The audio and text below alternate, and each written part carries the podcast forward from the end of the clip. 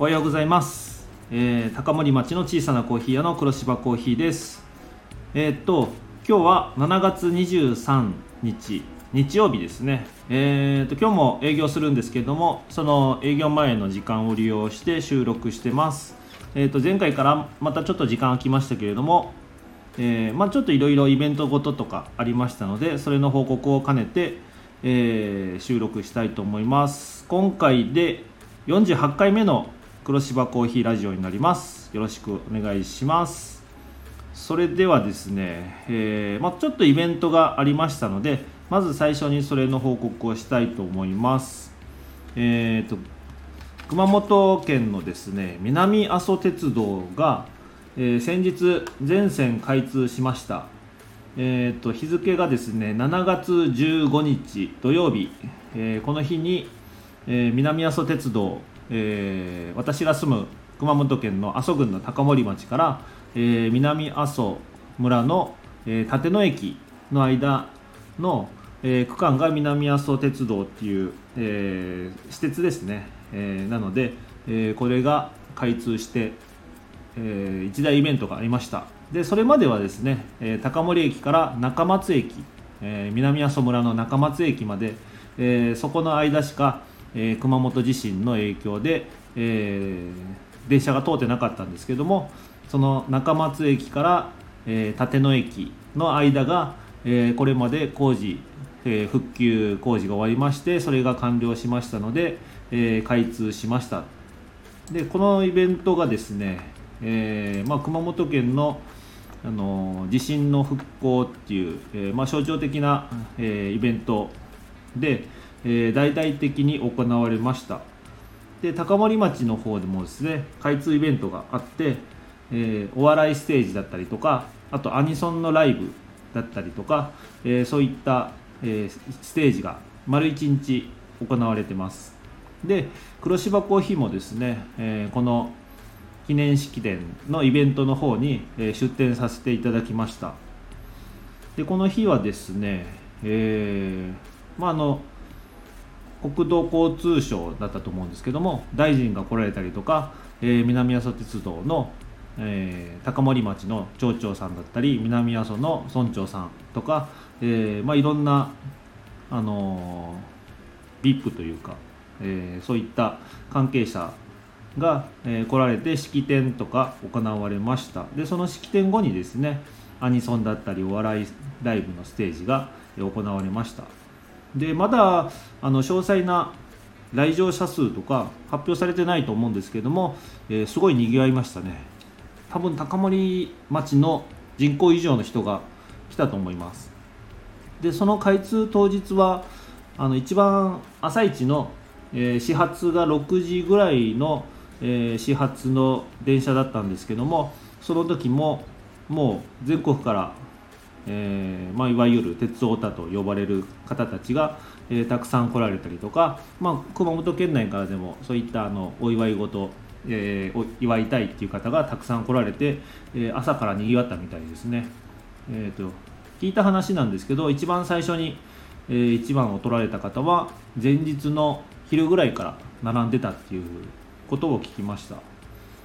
で、えーまあ、報道関係とかラジオとかテレビとか、えーそういったところでも、あのたくさん南阿蘇鉄道が報道されてたので、えー目にした方も多分たくさんおられるかと思います。そういったことで、えー南阿蘇鉄道が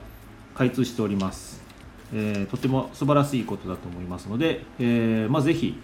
機会があればですね、え南阿蘇鉄道トロッコ列車とか、えそういったあの観光列車みたいなのがありますので、えーぜひお越しください。それから昨日ですね7月22日土曜日からあのワンピースのラッピングの列車が走ってます。これも、えー昨日の多分7時ぐらいからあの走ったと思うんですけどもこれもいろんなところで報道されたりとか、えーたくさんの人が集まって、えー、大体1年ぐらい走るって言ってましたかね、えー南阿蘇鉄道を走るので、まあ、多分夏休みとかは、えーたくさんの人で賑わうかと思うので、えーそういったものを見に来ていただけたらと思います。あとは、えーイベントごとで黒芝コーヒーのえーイベントごとで言いますとその南阿蘇鉄道の、えー開通イベントに出展させてもいただいたのとあと昨日ですね、えー高森町の夜市えーまあ、町の中心部のあの広場でいろんなお店とかそういった出店が集まって、えーまあ、2時間ぐらい、まあ、夏のお祭りみたいな形で出店するイベントがありましたのでそちらの方に出店してきました。で、えー特にお祭りとかというか、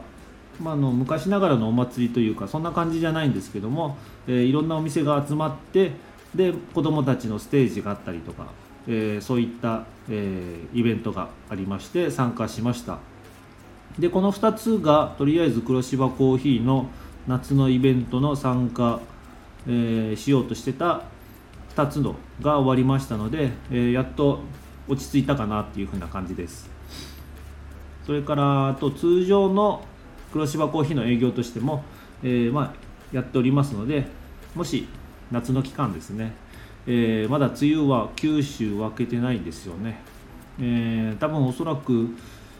そろそろ開けるんじゃないかと思うんですけれどももし機会があればですね高森町、えーそして黒芝コーヒーの方に来ていただけるとありがたいです。えーとりあえずイベントごと黒芝コーヒーの関しては以上になります。それから黒芝コーヒーのコーヒーのラインナップちょっと少し変わりまして、えー朝入りのコーヒーで、えー現在お出ししてるコーヒーはルワンダのナチュラルと、えーケニア、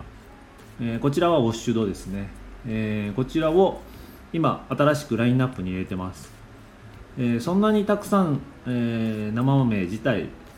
仕入れてないのでおそらく多分1ヶ月2ヶ月ぐらいでなくなるかと思うんですけども、えー朝入りのちょっとあの酸味があって夏にぴったりな美味しいコーヒーだと思うので、えーぜひ飲んでみてください。特にルワンダはですね、えーナチュラルなんですけどもあのーあんまりナチュラル感がえーまああっさりしたナチュラル感もあるんですけども、えーウォッシュドの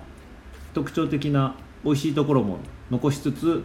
えー逆ですね。ナチュラルの美味しさも残しつつ、えーウォッシュドのようなすっきりした味わいが、えーおすすめです、えこちらのルワンダのはですねホットでも、あの爽やかな感じがするので、えーとても美味しいと思います。アイスにしてもすごく美味しいですね。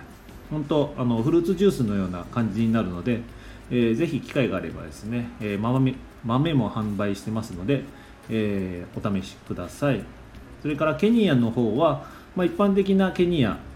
の、えーテイストですね、えーよく言うあのカシスだったりドライトマトみたいな感じが、えー飲んでもらうとやっぱりなんとなくトマトのような風味があるので、えーこちらもアイスにしても、えーとても美味しいのでおすすめです。それから夏のですね、えー多分自宅でコーヒーを作るときに、え今おすすめしているのが、えーと水出しコーヒーを作って、え自宅の方で飲んでいただくっていうのを、え結構あの話することがあるんですけども、えその作り方についてちょっと紹介したいなと思います。で黒芝コーヒーはですね、えまあ、夏場は水出しコーヒーを出してるんですけどその水出しコーヒーを、え作るときはですね、まあ、一般的にあの麦茶のあのお茶パックパックがあると思うんですけど市販されてる。それをあの水を入れたボトルの方に、えー放り込んで、えーそれで冷蔵庫の方に置いて作るっていう風な麦茶の作り方が一般的だと思うんですが、えーそれと同じようなあの作り方で、え水出しコーヒーを作ってます。で、えまあ具体的な作り方といったらですねうちの方法はだいたい水 500g に対して、えー豆を 35g 使います。で引き目は、まあ、通常のあのホットを入れるペーパードリップぐらいのあの粗さの、えー粉の粗さにしてもらってそれを、まあ、あの100円ショップとかドラッグストアとかスーパーとかに売ってるお茶パックですね、えーこちらの方に 35g 入れてもらってで水えー、500g の、えー、ボトルの方にお茶パックを入れてもらって、えー、それでだいたい8時間から10時間ぐらいですね、え、冷蔵庫の方に入れてもらうと美味しい水出しコーヒーができるので、え、とてもおすすめですね。で特に時間はもう8時間以上ぐらいだったらある程度、え、味はしっかり出ると思うので、えー、まあ一番いいのは前日の夜に仕込んで朝取り出すっていう風な方がいいと思います。でお茶パックはですね、えー、できればもうあのー、ずっとボトルに入れたままじゃなくてもう取り出してもらって、えー、それで冷蔵庫で冷やして飲んでもらうっていうのがいいかなと思います。で黒芝コーヒーではですね、えー、まあ、そういった作り方をするんですけど、えー、さらにそのあの出来上がった水出しコーヒーをあのペーパーでこしてます。どうしてもやっぱりお茶パックに入れててもあの微粉とかコーヒーの粉があのボトルの水の中に溢れ出てくるんで、えー、ちょっと舌がざらつくようなあの感じになるのでそれを一旦ペーパーでこしてやるとあのクリアな、えー、舌触りも滑らかな感じの水出しコーヒーになるので、えー、それをひと手間してます。で家庭で多分頼む、えー、楽しむ場合だったらえー、そこまでしなくてもいいかなと思うので、えー、ぜひお試しください。あのどんなコーヒーでも浅入りでも深入りでも、えー、それその作り方でいいと思います。であの通常のアイスコーヒーよりもすっきりとしてですね、えー、滑らかなコーヒーができますので、えー、とてもおすすめです。特に浅入りの方がですね、えー、やっぱりあのいい豆を使うと本当にあのフルーティーな感じがすごく出るので、えとても美味しく仕上がると思うので、えー、ぜひ試してみてください。でたくさん作る時は、まあ、普通に倍の量、えー、使ってもらったらいいと思います、えー、水 500g に対して豆は 35g、えー、そうなったら1リッター使うとなったらですね、えー、豆は 35g の倍で 70g っていう風な、え、形でいいと思います。もし濃かったらですね、えー、まあ、氷を多めに入れたりとか水で割ったりっていうのを、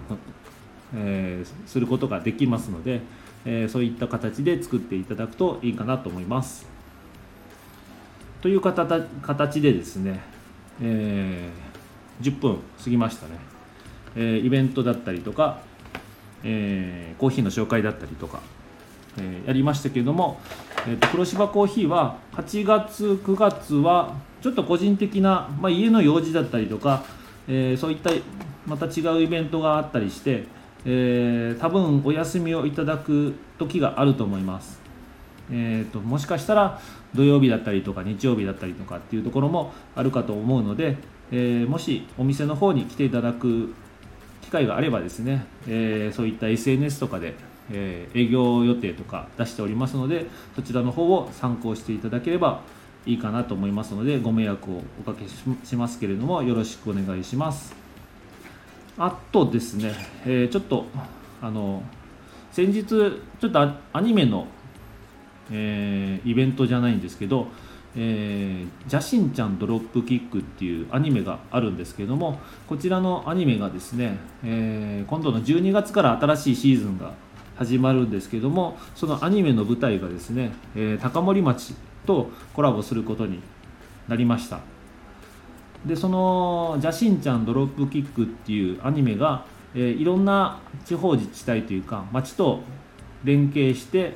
えー、まあ、ご当地アニメじゃないんですけど、えー、そういったいろんな町のふるさと納税と、えタイアップしてえいろんなそういう地域おこしだったりとか町おこしっていうのを、えやるようなアニメみたいです。で次の舞台が高森町に選ばれて、えー、現在ですねふるさと納税の返礼品でその邪神ちゃんドロップキックの、えー、高森町スターターセットっていう風な高森町の、えー、いろんな特産品だったりのを、えセットにして、えふるさと納税に対して返礼品としてお返しするっていう風なえー、内容の、えー、そういったことをや取り組んでおります。でその中にですね、え黒芝コーヒーも、え参加させていただくことになりまして、えその返礼品の一部にですね、えドリップバッグを組み込んでいただく話になってます。でこちらの方は申し込みは、え、もうされて受付されておりますので、え、検索でですね「邪神ちゃんドロップキック高森町」っていう風な形で、えー、検索していただくと出てくると思うのでもしよろしければですね中身を確認していただいて、えー、まあ、ちょっと興味があるとかそういったことを思っていただいたら、えご注文いただいたら、え嬉しいなと思います。でアニメの内容については全く多分まだ制作始まったばっかりなんじゃないかなと思うんで、えー、どういった形で高森町が紹介されるかは分かんないんですけども、えー、今後はもしかしたらそのアニメとのイベントだったりとかそういったことがある可能性もあるので、えー、そういった時にはですね、え可能な限り黒芝コーヒーも、え積極的に参加していきたいと思いますので、え応援していただければ、えとても嬉しいです。ということで、えー、その邪神ちゃんドロップキックの、えー、動向もですね今後注視していただいた